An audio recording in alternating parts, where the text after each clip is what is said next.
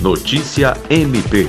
Representando a Procuradora-Geral de Justiça, Cátia Rejane de Araújo Rodrigues, a promotora de Justiça Vanessa de Macedo Muniz participou na sexta-feira 11 da apresentação do projeto de lei para incluir a apuração do orçamento da criança e do adolescente ao orçamento anual do Estado do Acre. Pela proposta, todos os recursos aplicados para crianças e adolescentes terão destaque no orçamento. A proposta segue para votação na Assembleia Legislativa. O detalhamento das ações foi dividido em eixos, que compreendem educação, saúde e assistência social.